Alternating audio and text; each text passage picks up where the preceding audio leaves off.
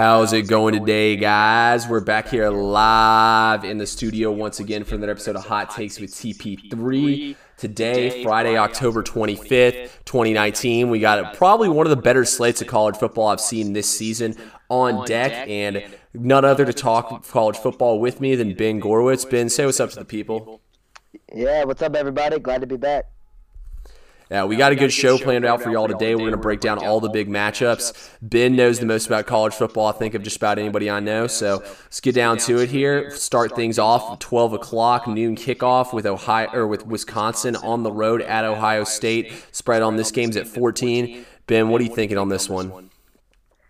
Well, people were saying that Ohio State wouldn't get tested until they saw Wisconsin, and all Wisconsin did was lose the week before playing Ohio State. They lost to a terrible Illinois team on a game-winning field goal. But I mean, as we know, you know, they if they run the table, they still have a chance. So this meet this game means a lot for the Badgers still. I still believe that they have the best running back in college football and Jonathan Taylor. I mean, they're going to need everything. They're going to need what Saquon Barkley did for Penn State. They're going to need Jonathan Taylor to do everything if they even have a chance. I just don't think Wisconsin has enough. Ohio State has looked to me like the best or second best team in the country. You know, you could pick them with LSU. I think they've shown the most those two teams so far. Um, you and I talked about it before we started. It's going to be raining, so I want to see if Ohio State can keep the high-profile downfield uh, passing up in the rain. But I got Ohio State winning this game at home. Yeah, you know, I'm going to agree with you on this one. I think Ohio State will win outright. I also think they cover this one as well. Look, Wisconsin, like you said, I mean, they're they want to play by running the football and through their defense. They want to dominate you by uh, with the defense, and then they want to run the ball on you with Jonathan Taylor and tired your defense out. They're not really a heavy passing attack, big play attack. Like you said, it's going to be raining, so that does play to Wisconsin's advantage here a little bit to kind of maybe stop this Ohio State big play offense. But Ohio State is um, four and one against the spread in their last five at home against Wisconsin, so that plays in plays well for them. I mean, Wisconsin has played nobody. It's been a really weak schedule. I mean, that was definitely a look ahead spot for them. I just I just don't think Wisconsin has got the big plays in their arsenal to keep up with Ohio State. I look for Justin Fields to really open it up, and I get more impressed with Justin Fields every single game I watch. And I just feel like, you know, they really have the team here for Ohio State, you know, to blow them out of the water. I re- honestly, like, I'm, I've grown more and more on Ohio State every week, and I think they might actually be the best team in the nation. Probably them or LSU, in my opinion. Yeah, I agree with you uh, with what you're saying about Fields. And, you know, they still have J.K. Dobbins in their backfield, who's been terrorizing the Big Ten, you know, for the last two years. He's in his third year now. Uh, I mean, they just have it all. I mean, I'm not ready. I mean, Ryan Day, something about his offense and field is clicking. I mean, clearly he made the right decision. Um, he was the biggest name in all those transfer names that came out, and it's worked out well for him. A lot better than it's worked out for others. Um, I I think Ohio State wins big. I agree. Yeah, yeah, you know, I just it's just too much. I mean, Ohio State's covered every single game pretty easily, except for the FAU game. And I mean, FAU though they're up 21-0 like five minutes into the game, and then just kind of chilled after that. So that's a little bit of. I guess they just didn't want to run it up on them, which is respectable, you know. But keep things moving here, and we'll move to the next big game at 3:30. I mean, this they have these games spaced out by the way so well. The fact that they got one at 12, then one at 3:30, then two at the later slot. But we'll go here with Auburn at LSU. LSU is an 11 point favorite at home in Death Valley. Um, what's the weather looking like in this one, and what are you thinking, Ben? Well, it seems like it's going to be raining just about everywhere in the country. I think it was only a 40% chance of rain in Baton Rouge on Saturday, but it will be raining all night before. So I would expect a wet field. I want to say this about Auburn. You know, you said um, Ohio State and LSU, we both said that they were one of the more impressive teams that we've seen. I've been pretty impressed with Auburn's defense, actually, which, I mean, coming into the year, um, you know, every a lot of people were saying that Auburn might have the best front seven. I, I think they've held their own in that category. Um, it's I think this is just a classic SEC battle where you say it's just the battle of the trenches.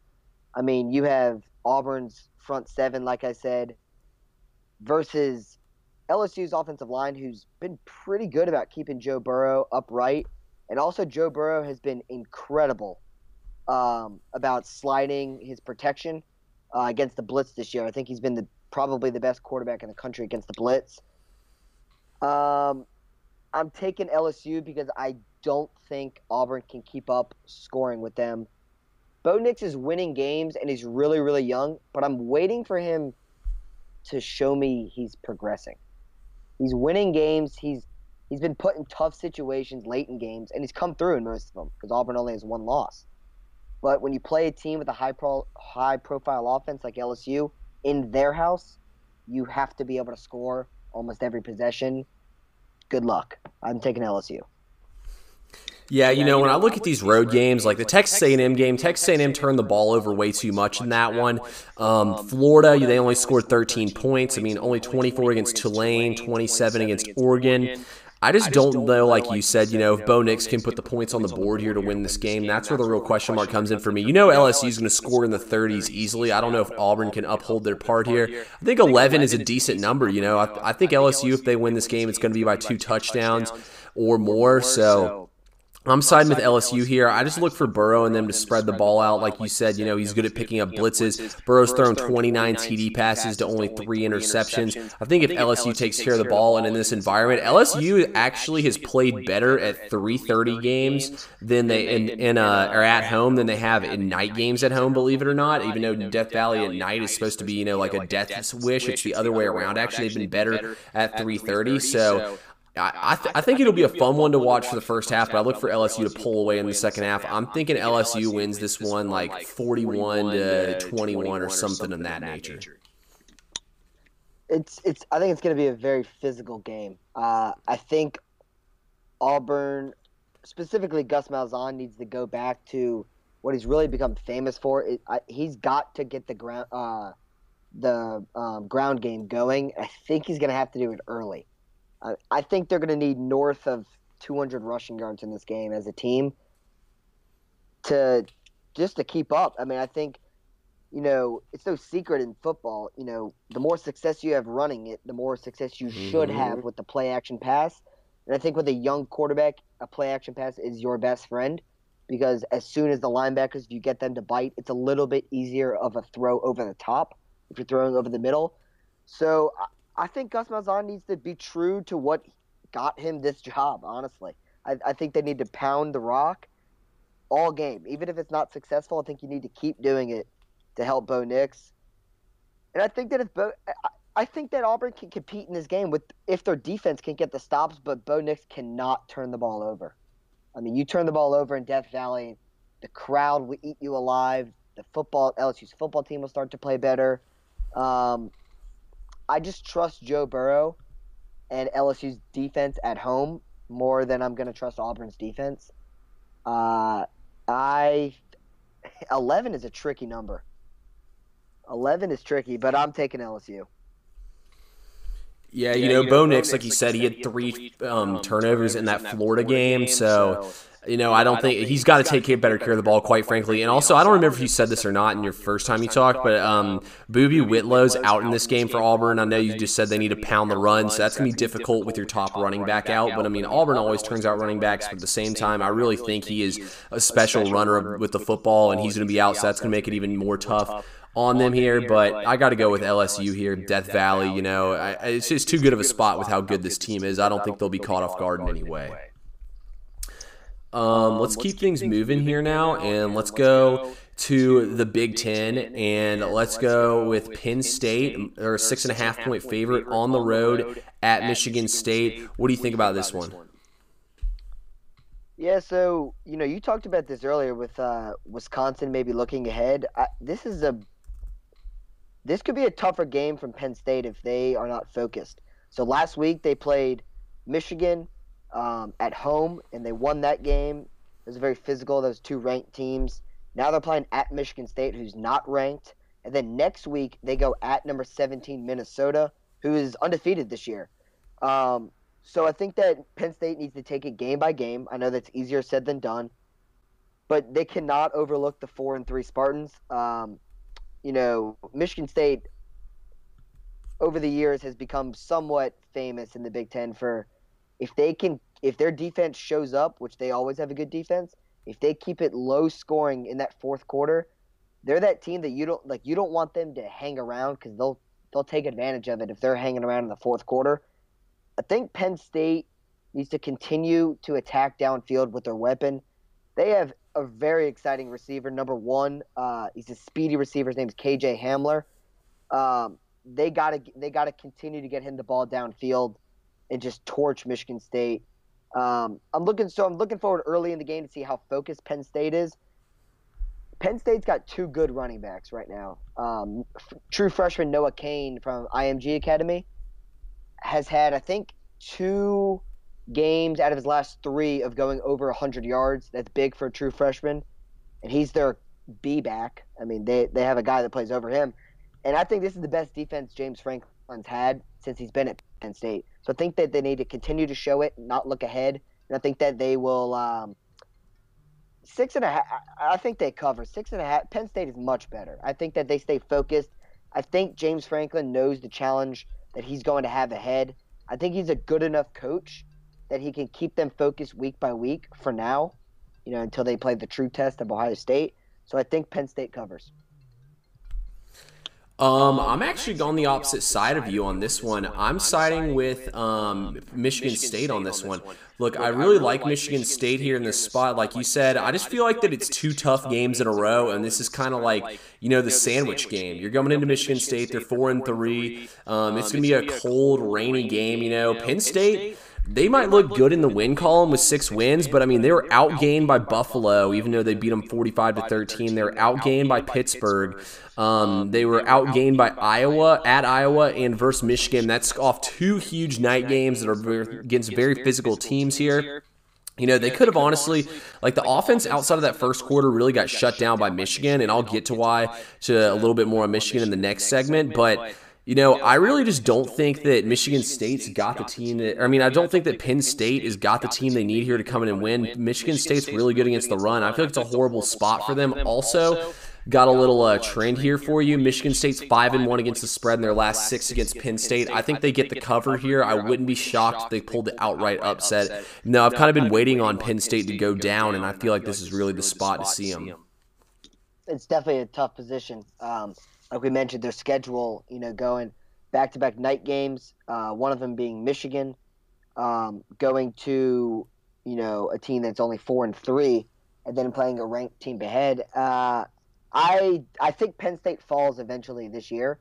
Um, obviously, I can't predict the future to when I know. I just think that I, I think that they're good enough right now. I don't think their numbers really prove it. I just think that they're good enough right now to beat the teams that they are supposed to beat. And so maybe I'm just riding them, you know, the hot team, the hot wave right now. But you know, like you said, in the rain, they gotta they gotta figure out some ways to continue to throw the ball downfield uh, with a quarterback that really doesn't have a ton of experience. And McSorley was their quarterback, you know, past couple years, and he's gone now. So I, I, just trust that Penn State's running the ball uh, well right now, and KJ Hamler's broken loose, I think, once in every game so far. So I'm going with Penn State. Yeah, you know, it's definitely going to be a good one. I just feel like Michigan State can muster up enough offense here, especially at home. I think that they can kind of, you know, neutralize the big plays here. I feel like they can really limit Penn State. And I feel like that, I mean, I'm not going to say they're going to win outright, but I think they can keep it within the six and a half. That's a pretty good number right there. Maybe even buy it up to seven, get you that, get you that full touchdown here to cover. But, you know, I just think Michigan State, you know, they play well as an underdog too. They haven't played as well lately, but I just think it's a really good spot for them. And I think Sparty can get a win win here. I mean, they weren't ranked to start the season, but let's go here now to the last game for our college football set portion of this podcast, and that's Notre Dame at Michigan. Um, Notre Dame is a two and a half point favorite currently. I mean, the line's all over the place everywhere. Um, what do you like in this one? I'm going to keep this one plain and simple. I'm not picking Michigan to win a big game until Harbaugh proves it. Uh, it's gotten to that point to where no one should have any faith in him until he actually does it. Um, I mean, I don't know what I would be doing if I'm a Michigan fan. I mean, you're paying this guy way too much money to I, I don't know the number of how many ranked wins he has, but I know it's not many. Um, I, Brian Kelly is not my favorite coach in the world. Uh, at Notre Dame, I think he's a good coach, but he's better than Harbaugh. I think everyone's better than Harbaugh at this point. I think that's pretty easy to say. Um, I think Michigan is playing a lot better. Um, I I think, but I'm not going to say they figured it out because, like I said, I have no reason. Harbaugh's given me no reason to trust Michigan. So, I mean, I'll take Notre Dame at Michigan. Ooh, see, I'm actually on the opposite side here as you. Um, Notre Dame is one and seven in their last eight games on the road at Michigan. Harbaugh's done pretty well at home when he's an underdog, as he's, I believe, he is 19 and one against the spread or something crazy. Actually, I know that's not the right trend, but I had some sort of crazy trend on Harbaugh that I lost. But I really think here that that Penn or Michigan is actually playing their best football of the season. They got embarrassed against Wisconsin. They kind of bounced back a little bit, and I think that they've really figured things out and played better lately. I like how they actually. I think they have a decent receiving corps. You know, with Peoples Jones and um. I'm drawing a blank on the other two guys' names, but I think they have a decent receiving corps. They got the run game going, and they really played well in the second half of that Penn State game. That's a game, you know, where you're down 21-0. You could just say, shit, pack it up, you know, pack it in. But they said, no, let's stay here, play this game. And they were a dropped pass away from, you know, taking that game to overtime and potentially winning it and pulling a huge upset. I think that Michigan can play through this defense as well as after that first quarter, they really shut Penn State down completely. I think Michigan in this spot here with Shea Patterson can come out and pull this upset at home and win. Yeah, I mean, I, I, I agree. I mean, I think Michigan can win. I'm just tired of picking them and looking like a fool. I mean, it's gotten to the point, and I love Don Brown, who's the defensive coordinator uh, at Michigan. He's been one of the best in the business for a long, long time.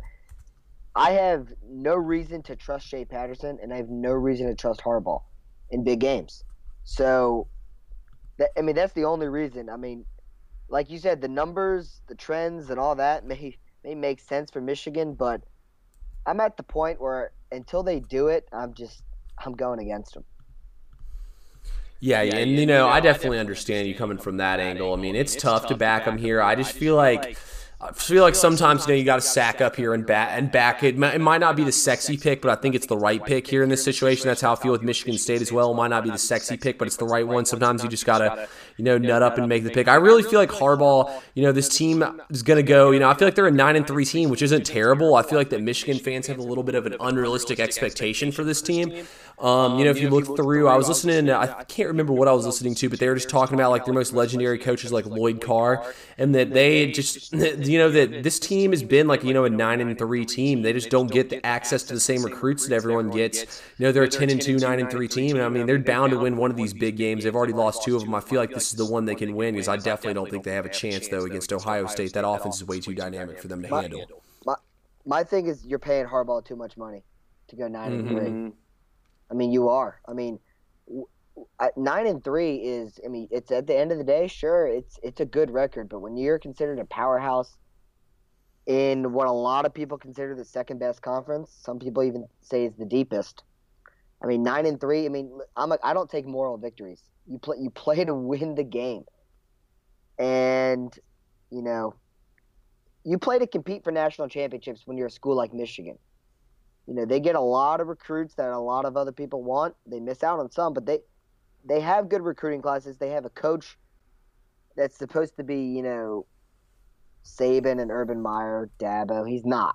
All right. I mean, he's not even close. So they're paying they're paying him too much to lose a lot of these big games. I mean, it's getting to a point where you got to be frustrated as a Michigan fan. I mean, I feel like you're not asking for that much. You want one victory against Ohio State in four tries, and you can't do it. So, and he had, does not. He had uh, Harbaugh has not been that good against Michigan State either. Um, so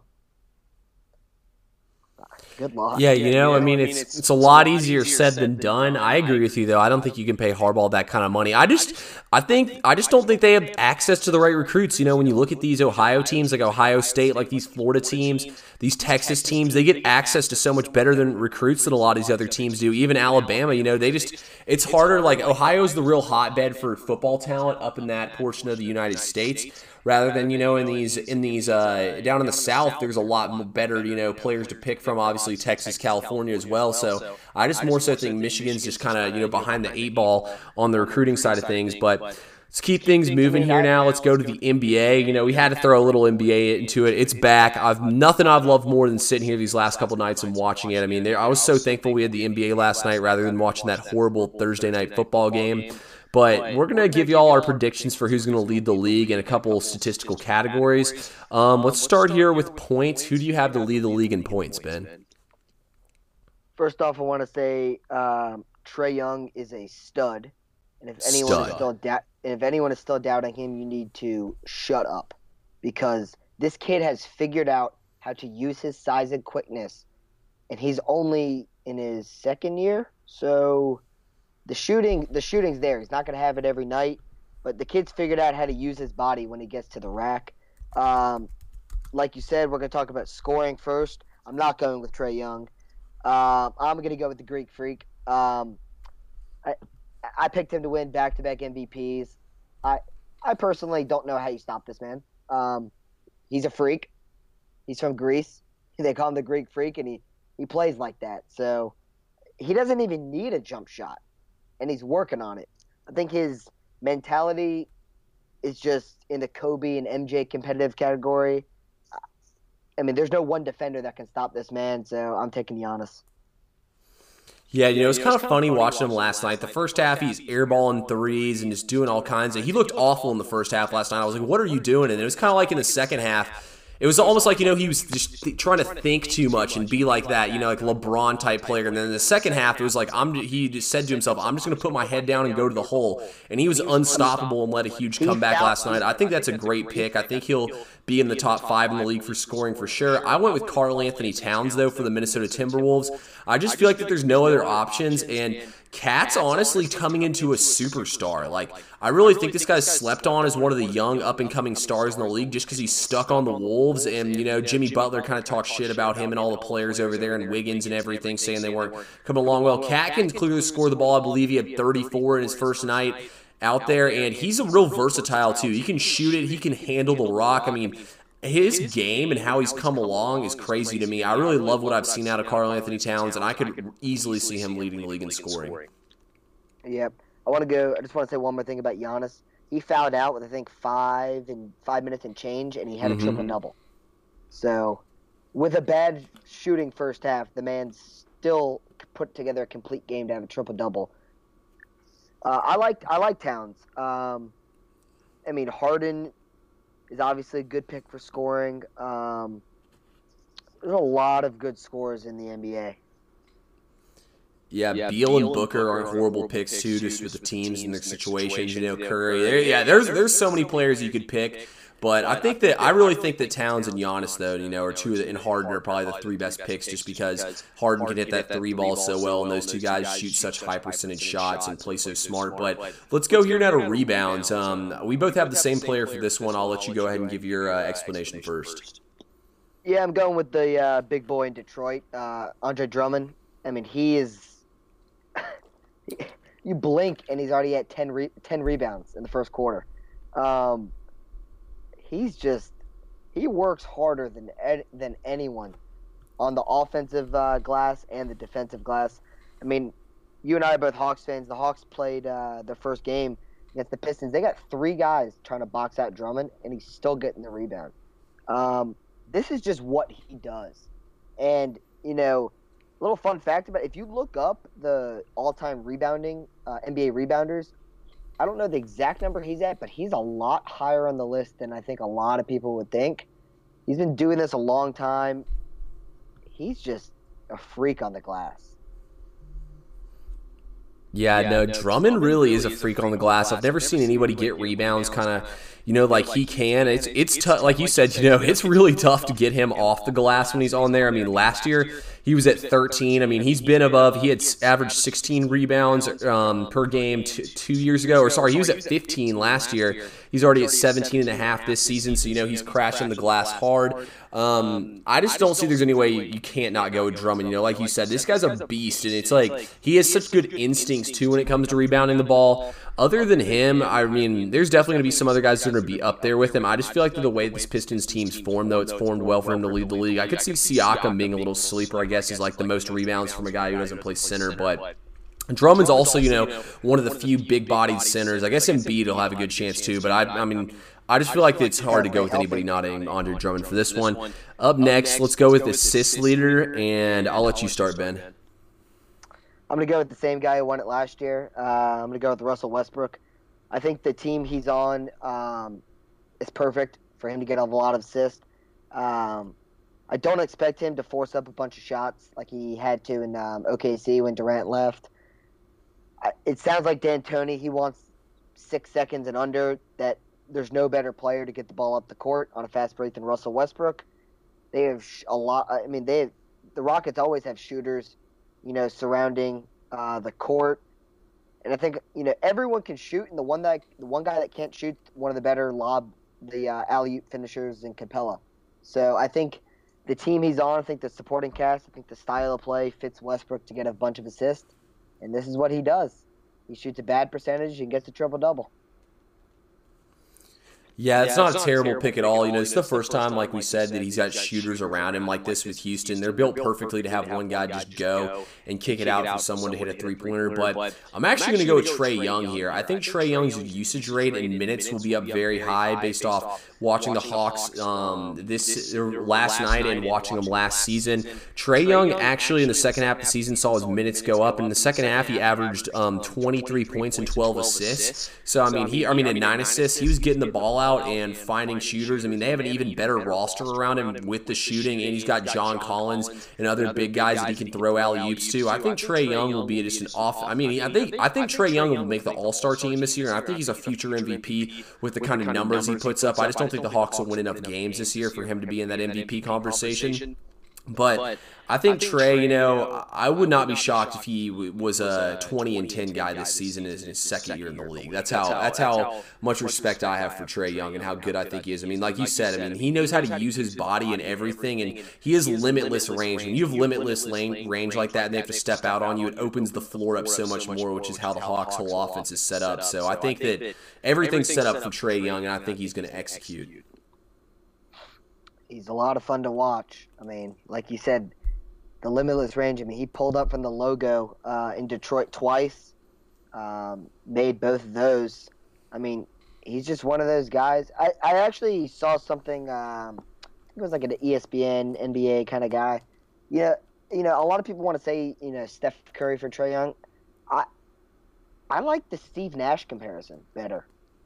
Um, Curry is a good is a very good passer but he's asked. To, I, I, I like Steve Nash because the pick and roll game is more Steve Nash and Trae Young than it is Curry. Curry, obviously, I mean, everyone uses screens um, to get a switch, but Curry can be off ball at times, and I think that with the Warriors adding D'Angelo Russell, um, who had a very good debut for the Warriors um, in that blowout loss, I think that if D'Lo has the ball, then I think Curry can kind of be um, off ball happy. You know, more Ray Allen, Kyle Korver coming off screens.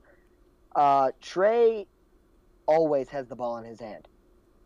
Um, every time the Hawks get the ball, I mean, defensive rebound, it's going to Trae Young. Um, so I think that's more Steve Nash. Uh, the vision is off the charts with Trae. I mean, he get, there's not one thing he can't do with the ball in his hands. He's exciting to watch, but you know, I'm sticking with Westbrook. Yeah, yeah you know, it's, it's, it's, gonna be a fun, race, for sure. I feel like there's a lot of guys who can have a good chance at winning this award. So it's gonna be interesting to see how that ends up going. Um, let's move here now to steals and who you got playing the playing the passing lanes. Uh, well, I actually kind of had two guys, but I'm gonna stick with Westbrook for one of them. Um, when he, when he, I'll say when he wants to, because not there's no one player other than maybe Patrick Beverley, who is trying on defense every single possession. Um, when Westbrook wants to turn that defensive intensity up, he can just harass you. Um, he's a little bit bigger of a point guard than the average height. I think he's around six four. He's got the long arms, and his anticipation and quickness is off the charts. Um, the other guy that I was um, also thinking about is uh, I think Kawhi Leonard. I mean, that's an easy pick. Him and Paul George are always up there in steals. They're two of the better um, defensive players in the league, and I, I think that their team is like you can they can jump a passing lane if they miss it. Their team is the Clippers are so good that they can switch a lot of guys. Um, I think Kawhi, but I'm to stick with Westbrook as my steals leader. Yeah, you know, I'm going with Paul George, and I almost went with Kawhi. Um, Paul George was top five in the league last year in steals, and I feel like he's going to be able to play the passing lanes even better here.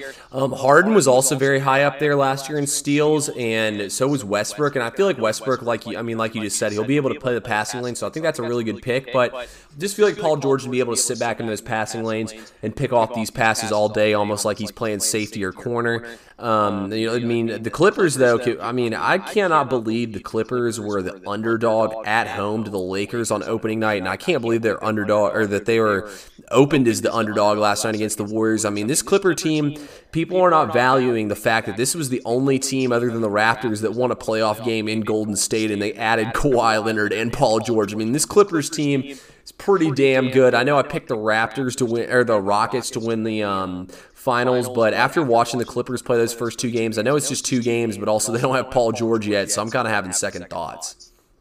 Yep, they've played the Lakers and they played the Warriors, two of the better teams in the West, according to a lot of people, and they've won both pretty easily. And like you said, they're missing Paul George.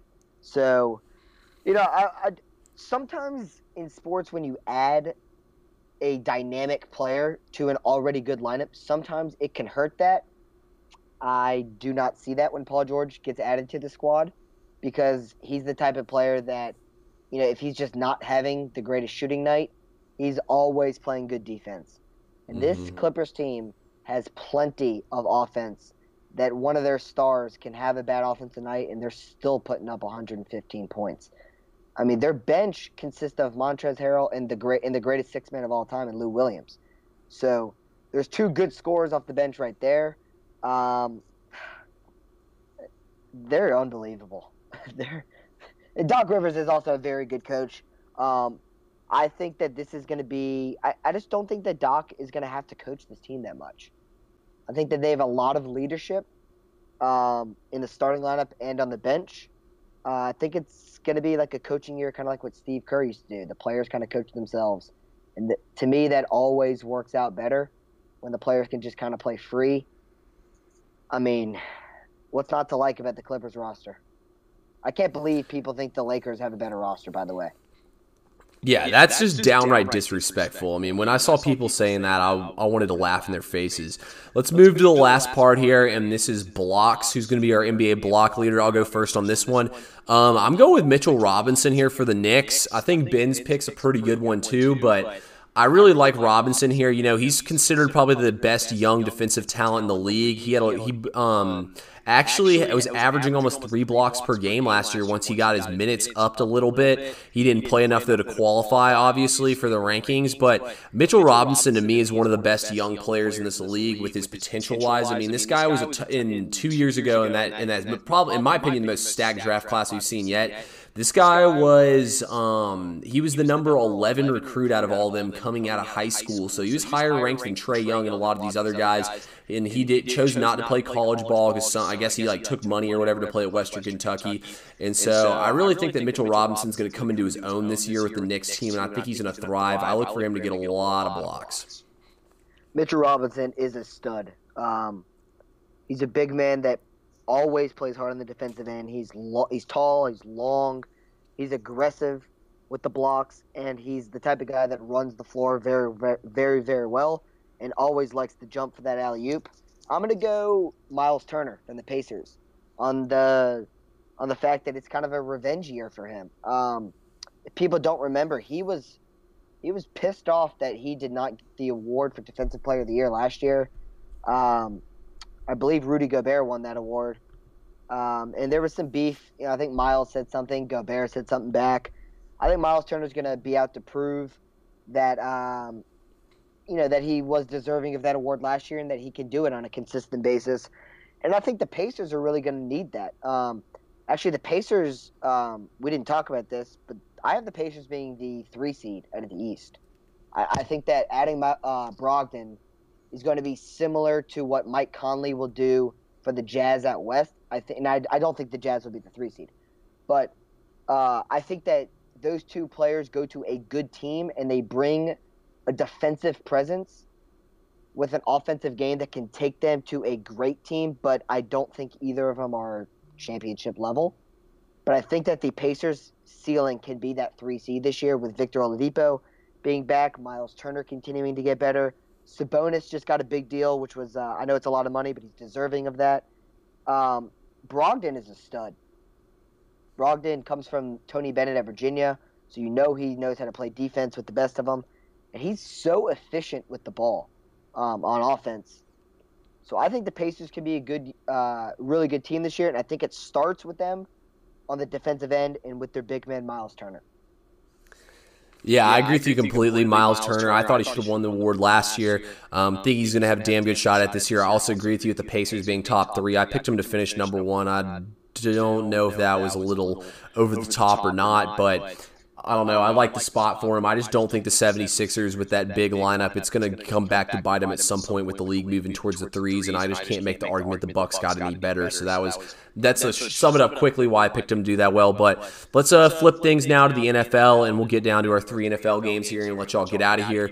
We'll start things out with the Eagles at the Bills. This is the Bills is the home favorite minus two and a half. Over unders at uh, I think it was at 42. I'm going to look that up while I let Ben start things off. Yeah, so it's in Buffalo, which is always a tough place to play. As you know, we get further on in the year, it gets it gets pretty cold. Uh, it's a ninety percent chance of rain. I don't love the Bills' offense, so I, am taking the under in this game for the total. Um, the Bills do look good though. Their their defense, I think, is really really good, and I don't think it's a fluke. I think that they will play well all year. I just don't. I, I don't know how good the Bills can be. I, I don't fully trust Josh Allen yet. Um, Frank Gore. I mean, he he's good. I mean, he gives you what you need every single week, but he's not the running back that's going to take you all the way. Yeah, this is tough. The Eagles, first of all, need this win. I think they just need it. So I'm going to take the Eagles and I, I, it could be an ugly game though. I mean, I I like Carson Wentz. Um, I don't love him, but I do like him. I like the Eagles' weapons more. Um, like I said, it's gonna rain, but I'm gonna take the Eagles in a sloppy game. Yeah, yeah, I'm actually, I'm actually on the same, same side of you in both these. By the way, our total is at 42. I like the under because it's going to be raining. And I mean, I don't think Josh Allen, I think he's going to end up being good. I don't think he's good enough of a passer yet or has the dynamic weapons to really burn this Eagles secondary up that much. I think they're going to be able to get pressure to him, and I think he's going to try to run around. The Eagles have good sideline to sideline defense, so I think that'll kind of I feel like they basically this way. I think their defense is set up as best to play against Josh Allen's strengths. I think they'll be able to stuff that run. I mean, the Eagles still have a top three run defense in the NFL, which people forget as bad as that Pat. Just everyone just throws the damn ball over them. So I think they're going to be able to shut down the run here. It's going to be in the rain. The Eagles, we saw what they did in a must win when they needed to go into Green Bay and beat the Packers, and somehow they managed to do that. So I think it's a similar situation once again. I think the Eagles come into Buffalo, they get the win, and I think that they keep this game under the total. I like like a 15 to 9 kind of game. I think it's going to be real ugly. Yeah, it could definitely be ugly. Yeah, it could be a real ugly one. Definitely not a fun one to watch. I'm gonna our next game on the slate we're gonna go with here is gonna be the Browns at the Patriots. This one has the Patriots at minus 12 and a half. And this one's expecting rain as well. I'll start us off on this one. I'm actually kind of like the under at. It's kind of funny when we first started talking. I told you the under had gone down a point and a half. It went down another half point. It's at 44 and a half now. Um, it's also actually Patriots minus 11, not 12. But I actually like the Browns, and I like the under in this one as well. I think the Browns will come out and be able to run the ball with Nick Chubb. I mean, teams really haven't been able to score the ball, but the Browns are off a bye week here. And I think this team really has a chip on their shoulder. You know, like everyone's been down talking Baker. Everyone's been, you know, they've really gotten slandered a lot in the media and thrown around. And I think that Baker Mayfield is the kind of guy who plays his best football with his back against the wall. I think this team's hungry. They're young. They're thirsty. They had to listen that entire week they were off to everyone back bash them for blowing that game against the C- against the Seahawks. I think they come out here, they play conservative, they get Nick Chubb going. I think they're able to get Odell and Jarvis involved in the passing game, and ultimately, I think the Browns keep this one close. And I, mean, I, the Patriots aren't going 16 and 0, guys. I'm I'm not going to say the Browns are win this one outright, but I think it's going to come down to one of the la- like final possession kind of games. I think it's going to be a much closer than people think it is, and it's going to be a hell of a game. I think the Browns. It's about time they show a sense of urgency. Um, coming off the bye week's going to help. I mean, they need to play like their hair's on fire. Um, that's just the type of players they have. Uh, I'm I I'm never gonna bet against Tom Brady and Belichick. Um, I, I, think the Browns cover. Uh, you say it's eleven. Yeah, eleven. Yeah, 11. yeah I, I, I picked Tom Brady. To, I mean, I got no reason to pick against Brady winning winning a football game at home. Um, that defense, you know, Brady has not looked, you know, as Brady has for in his entire career. He's still good enough. He's still making enough plays. The defense is great. Um, the interesting matchup to me is going to be Stephon Gilmore, who best corner in the NFL, if you're asking me. Uh, if not, he's second or third. He'll probably be matched up. Well, I mean, you could pick Jarvis Landry or Odell. Uh, I'm excited to see that matchup if he's with if he's on Odell. I'm picking you know Brady to win the football game. It's at home. It's it's Tom Brady. It's Bill Belichick. But I think the Browns can't keep it close with Chubb. I think Chubb's going to be an X factor, of course. Yeah, no, I'm glad we're on the same page on that one. I think it's gonna be a fun game to watch, and I really think the Browns, you know, like you said, they're gonna come out with their hair on fire. I mean, they can't, they really can't afford to lose another game here, and they're still very much in the division race here. So I think the Browns come out and will give the Patriots much more than they want. Um, um last game on the slate here is Panthers at the 49ers. Panthers plus six is what it opened at. There's some five and a halfs on the board, still some sixes. Um, honestly, I wanted to play the 49ers first in this game, but I'm actually thinking I'm going to go with the Panthers here. I mean, the Panthers are nine and one against the spread in their in their last ten games at San Francisco. Um, I think Riverboat Ron's one of the better coaches in the league here. This defense is really good. I mean, when you look at them, them from a personnel standpoint, everything they have, I really think this is a really good team. I think Curtis Samuel and DJ Moore are two very good receivers. They finally have someone who can get them the ball, and Kyle Allen instead of uh, having um, Cam Newton back behind center. And I think that this team has rallied around him and plays better and comes up for it. I think they're going to give the 49ers a lot more than they want in this game. And I think it's going to end up being, you know, like a. I think it's going to be like a, a, come down to pretty much who's got the ball last. I think it's going to be really close. Also, two run teams, so I wouldn't be surprised if the under hits here. I probably won't take it though. But, but I really look for the 49ers and the and the um, Panthers here to both try to run the football and get C Mac and Tevin Coleman and the crew established. I just think that you know, especially off a bye week, that when you have a good, that when you're a well coached team, I think the Panthers can keep this one close and you know maybe even pull an upset. Yeah, I, I agree. I, I, like Carolina in this game. Um, I think they're going to rely heavily on their two best players. And, you know, when your two best players are Christian McCaffrey and Luke Kuechly, I think you can rely on them just about every single Sunday. Uh, Kuechly, if he's guarding George Kittle, is one of the better matchups we have seen this year. Uh, talking a one-on-one battle, um, that is that's incredible. I mean, Luke Kuechly is one of the smartest football players I I can remember watching the past couple years. He rarely misses tackles, um, and McCaffrey's reliable that you can get him you know 40 touches in a game if you need him to. Um, I like the way that Kyle Allen's playing. I I like the way that um, what they're asking of him to do. Um, like you said, they're it seems like they've rallied around the young QB. You know, they look a lot better. They're playing a lot better football than than Cam than they would do under Cam Newton. Um, I, have always said I, I'm not like a Cam Newton hater, but I have been saying all year that he is not healthy and if you ask him to play when he's not healthy, his his accuracy is not good to begin with. You play him when he's not healthy, it's probably second worst, in the, third worst in the league behind Winston and Mary, and behind Winston maybe. Um, so they have a healthy quarterback. I think you can rely on Kuechly. Um, off a of bye, he's had a lot of tape to study, and McCaffrey is fun to watch, boy. So I got the Panthers too.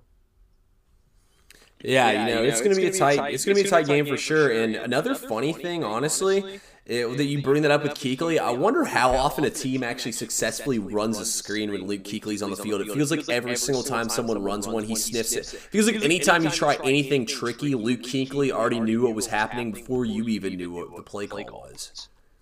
Yeah, he's the. I mean, he's the type of athlete. He's the type of guy you have to know where he is on the floor at every, all at all times. I mean, he is that special of a player. He plays in the middle of the field, um, so it's pretty hard to miss him. But you know, for Carolina to win this game, they they got to stop the play action pass. And who's smarter than Luke Kuechly playing linebacker? So um, I like Carolina. Hey, well, hey, well, I love, the pick, pick there, Ben. It's going to be a fun weekend. I can't wait to see how the, all these games play out, but I appreciate you coming on once again and helping me break down these games.